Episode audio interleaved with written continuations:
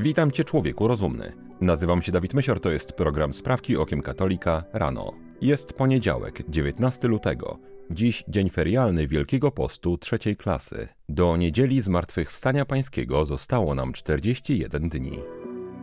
Wszystkie sprawy nasze prosimy Cię, Panie, natchnieniem Twoim uprzedzaj, a pomocą wspieraj, aby wszelka modlitwa i praca nasza od Ciebie się poczynała i przez Ciebie się kończyła. Przez Chrystusa, Pana naszego. Amen.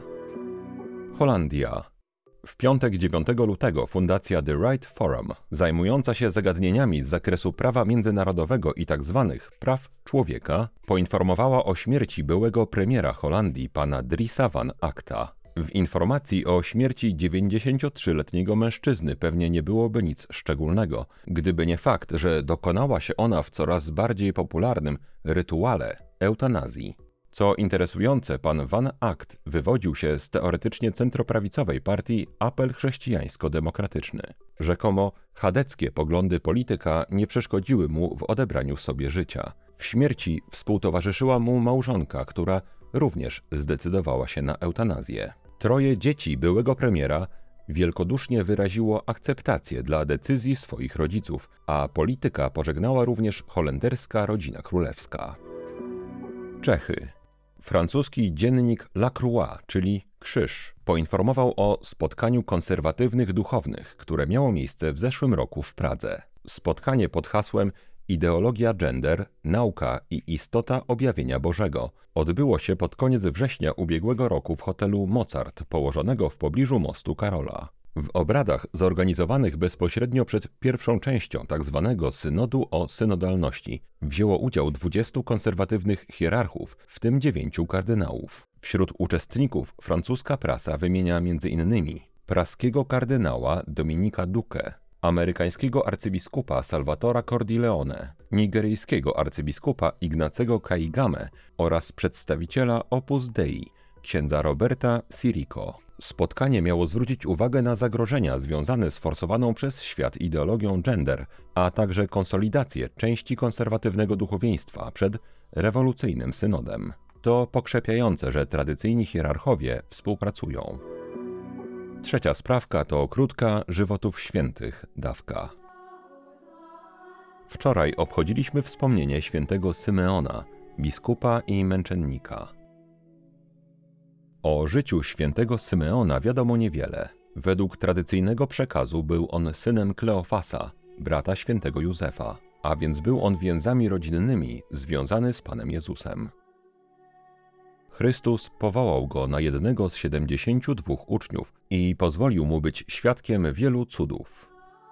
Po zesłaniu Ducha Świętego Symeon pozostał w Jerozolimie, u boku swego krewnego świętego Jakuba, pierwszego biskupa Jerozolimy, którego śmierci męczeńskiej był świadkiem. Gdy prześladowania chwilowo się uspokoiły, gmina chrześcijańska obrała świętego Symeona nowym biskupem Jerozolimy. Wkrótce miasto otoczyli Rzymianie, a Symeon wyprowadził wszystkich chrześcijan i udał się z nimi do miejscowości Pella, za rzeką Jordan. Gdy chrześcijanie wrócili do Jerozolimy, na jej zgliszczach zbudowali nowe miasto. Symeon uniknął schwytania za czasów prześladowania chrześcijan przez cesarza Domicjana, ale jeden z kolejnych cesarzy, Trajan, użył wszelkich sił, aby pojmać świętego. Gdy to się udało, nakazał torturować 120-letniego wówczas Symeona, a gdy biskup nie wyrzekł się swojej wiary, nakazał go ukrzyżować. Stało się to 18 lutego 107 roku, po przeszło 40-letnim panowaniu Symeona jako biskupa Jerozolimy.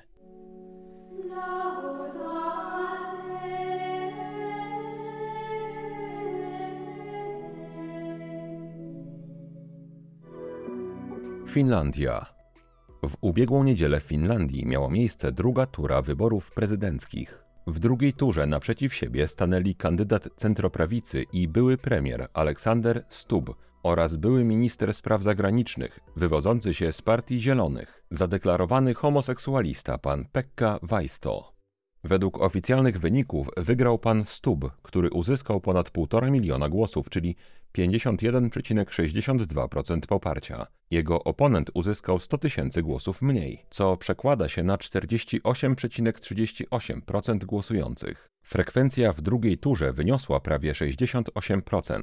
Zważywszy na wyzwania, przed jakimi stoi dziś Europa, fakt, że zadeklarowany homoseksualista z Partii Zielonych, dla którego zawsze głównymi sprawami była ochrona środowiska i walka z dyskryminacją, otrzymał prawie prawie połowę głosów Finów. Może wskazywać, że zawracanie Europy z kursu lewicowego obłędu może zająć długo.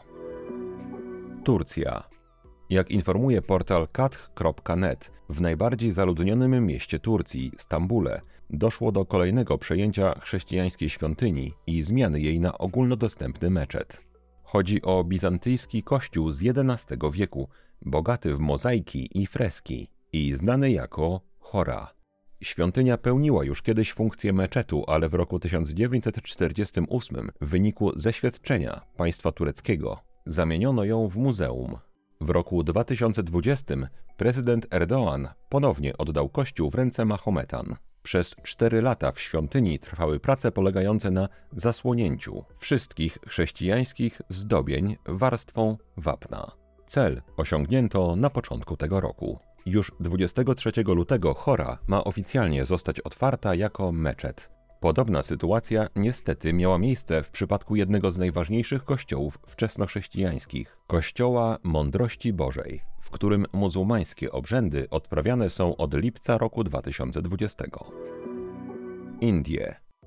W mieście Bareli, leżącym na terenie stanu Uttar Pradesh, aresztowano katolickiego kapłana księdza Dominika Pinto. Duchowny został zatrzymany przez organy ścigania wraz z pięcioma protestanckimi pastorami pod zarzutem nawracania miejscowej ludności na chrześcijaństwo. W stanie Uttar Pradesh zamieszkuje bagatela 250 milionów osób, z czego 80% stanowią wyznawcy hinduizmu, a 19% islamu. Szeroko rozumiane chrześcijaństwo, a tym bardziej prawdziwe chrześcijaństwo, czyli katolicyzm, stanowi więc minimalny odsetek. Służby uznały jednak zagrożenie ze strony duchownego za realne. W ostatnich miesiącach w Indiach zatrzymano już 26 chrześcijan pod zarzutem nawracania na wiarę w Chrystusa. Aresztowanie kapłana potępił ordynariusz diecezji Bareli, biskup Ignatius z Souza. Siódma sprawka to krótka katechizmu, dawka. Katechizm według sumy teologicznej świętego Tomasza z Akwinu. Część druga. Człowiek. Wyszedł od Boga i powinien wrócić do Boga. Rozdział drugi. Szczegółowy opis powrotu człowieka do Boga. Punkt siódmy. O przykazaniach odnoszących się do nadziei. Czy w prawie Bożym są jakieś przykazania odnoszące się do cnoty nadziei i do daru bojaźni? Tak, w prawie Bożym są pewne przykazania, które odnoszą się do cnoty nadziei i do daru bojaźni, lecz tak samo jak przykazania odnoszące się do wiary, mają one swoistą specjalną cechę, która odróżnia je od przykazań stanowiących sam trzon prawa Bożego. Jaka jest ta wyjątkowa cecha, która charakteryzuje przykazania wiary i nadziei?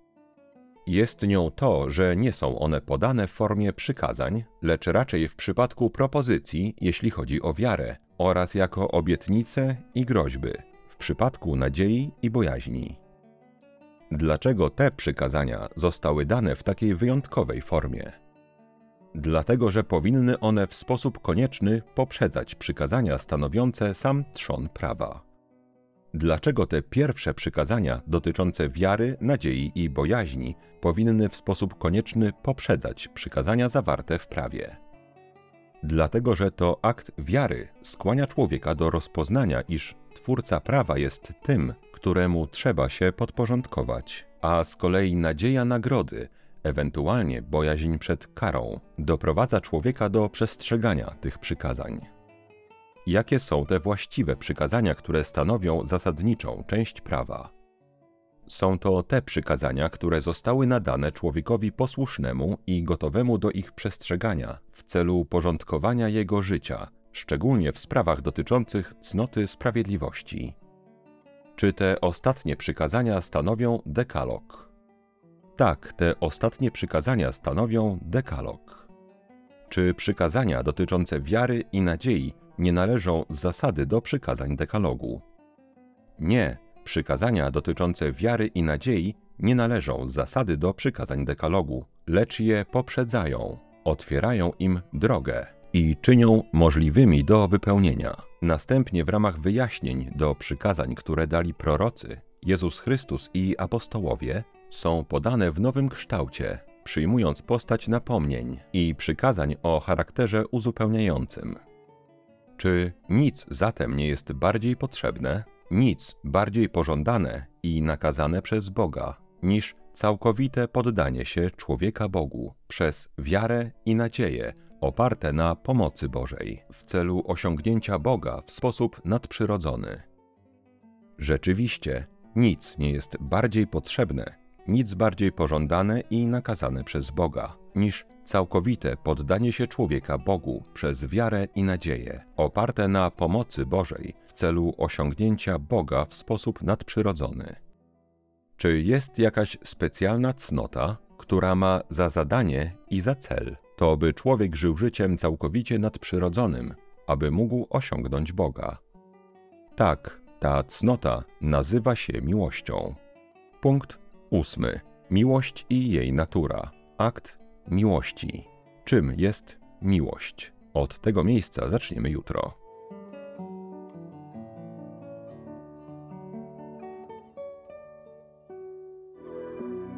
Stany Zjednoczone.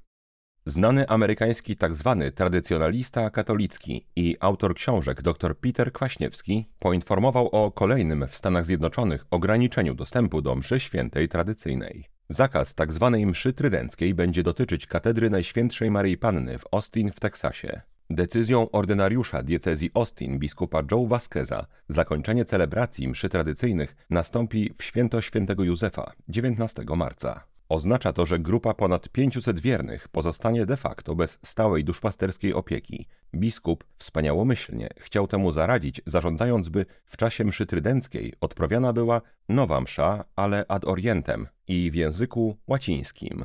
Oczywiście dla wiernych, którzy przylgnęli do mszy świętej tradycyjnej i rozumieją różnicę pomiędzy starą mszą a nową mszą, takie rozwiązanie nie wystarcza. Biskup Vasquez otwarcie zadeklarował, że jego celem jest doprowadzenie wszystkich wiernych do uczestnictwa jedynie w nowej mszy. Polska. Ministerstwo Edukacji Narodowej opublikowało na swojej stronie internetowej informacje w sprawie proponowanej reformy programowej w zakresie listy lektur szkolnych na lekcjach języka polskiego. Dowodzony przez dzielną rewolucjonistkę panią Barbarę Nowacką resort edukacji wyraźnie chce zrezygnować z edukowania dzieci w duchu patriotyzmu oraz kultury chrześcijańskiej i europejskiej. W proponowanych zmianach wykreślono omawianie podczas zajęć fragmentów Biblii pana Tadeusza, a także wierszy Zbigniewa Herberta i Czesława Miłosza. Ministerstwo postanowiło usunąć również biblijną pieśń nad pieśniami, fragmenty boskiej komedii, części dzieł Jana Kochanowskiego oraz chłopów Władysława Reymonta. Zmiany po obowiązkowym etapie konsultacji społecznych i międzyresortowych mają wejść w życie od września tego roku. Ostatnia sprawka to krótka rozprawka. Ostatnio mówiliśmy o błędzie, na którym zasadzają się współczesne ideologie, czyli wpajana ludziom bzdura, że sami mogą decydować o tym, co ich uszczęśliwi. Dziś chcę omówić inny współczesny błąd, któremu ulegają ludzie, Kościół i ja. Ten błąd brzmi: zło staje się mniej złe, gdy powszednieje. Zaryzykowałbym twierdzenie, że ten błąd leży u podstaw modernizmu w Kościele. W tej rozprawce pominę temat infiltracji Kościoła i używania modernizmu z premedytacją, by Kościół niszczyć. Tu mowa będzie jedynie o dobrowolnych wyznawcach modernizmu. Nie sądzę, żeby ktokolwiek z autorów czy wyznawców tej herezji uznał otwarcie prawdziwość zdania zło staje się mniej złe, gdy powszednieje. Ale sądzę, że to właśnie ten błąd podsyca ich motywację. Modernizm nie sprzeciwia się prawdom wiary wprost. Powiedziałbym, że w ogóle nie interesuje się zanadto samą teologią. Nie podważy wprost dogmatów Trójcy Świętej, wcielenia, zmartwychwstania czy odkupienia. Będzie je niestety gdzieniegdzie zabrudzał. Po co? Co jest tu motywacją? Otóż uważam, że jest coś, czym modernizm interesuje się w sposób szczególny, lub nawet, że jest to jedyny prawdziwy przedmiot jego zainteresowań, wręcz obsesja. Tym czymś jest chrześcijańska moralność.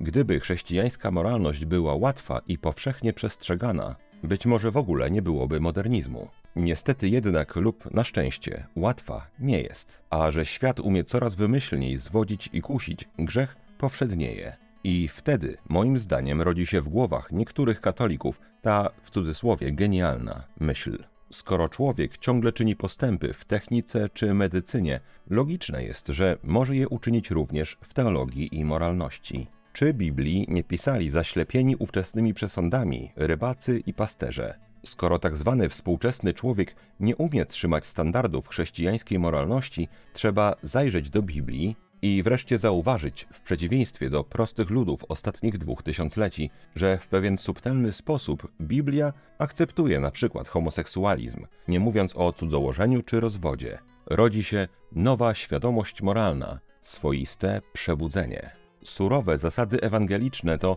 błąd ludzi nieoświeconych, zaślepionych przesądami i uprzedzeniami. A co tak zwany współczesny człowiek ma na dowód tych tez? Powie: spójrzmy na świat. Medycyna się rozwija, technologia się rozwija. Jeżeli coraz mniej ludzi trzyma standardy, które kiedyś uważano za standardy wskazane przez Chrystusa, to znaczy, że nastąpił też postęp moralny i że to wcale nie były standardy Chrystusa, ale rybaków i pasterzy. Co za ulga. Pytanie, czy nam wszystkim też nie zdarza się przyjmować, że coś, co powszednieje, staje się przez to mniej straszne.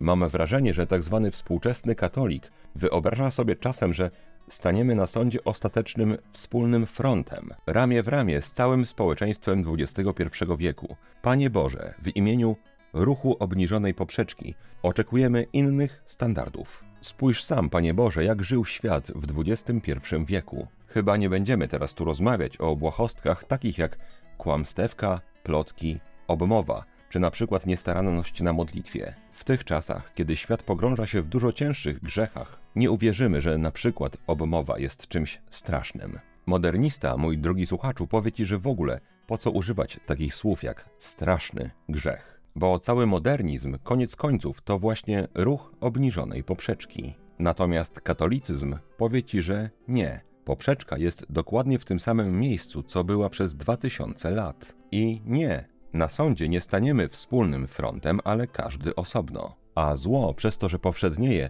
nie staje się wcale mniej złe. Maryjo, posłuż się mną dziś jak chcesz, wykorzystaj mnie jak chcesz. Byle tylko choć jeden grzesznik zszedł z drogi zatracenia, poszedł do spowiedzi świętej i zwrócił się ku Panu Jezusowi. To na dzisiaj wszystkie sprawki okiem katolika rano. Jeżeli chcesz wesprzeć zespół Sprawek Okiem Katolika regularnie na Patronite lub tutaj na YouTubie, albo jednorazowo przez wpłatę najmniejszej chociaż kwoty, to szczegóły jak można to zrobić znajdują się w opisie tego odcinka. Mam nadzieję, że w ciągu najbliższych tygodni będę mógł ujawnić plany rozwojowe dla tego zespołu. Natomiast kolejna msza święta w intencji o Boże błogosławieństwo dla wszystkich patronów, dobrodziejów tej pracy zostanie odprawiona 18 marca. Oczywiście będzie to msza święta tradycyjna. Wszystkim wspierającym bardzo dziękuję. Mój drogi słuchaczu, życzę Ci błogosławionego dnia i całego tygodnia. Święty Symeonie, módl się za nami. Człowieku rozumny, trzymaj się, nie łam się i bardzo Ci dziękuję za Twój czas. Mam nadzieję, że do usłyszenia jutro. Zostań z Panem Bogiem.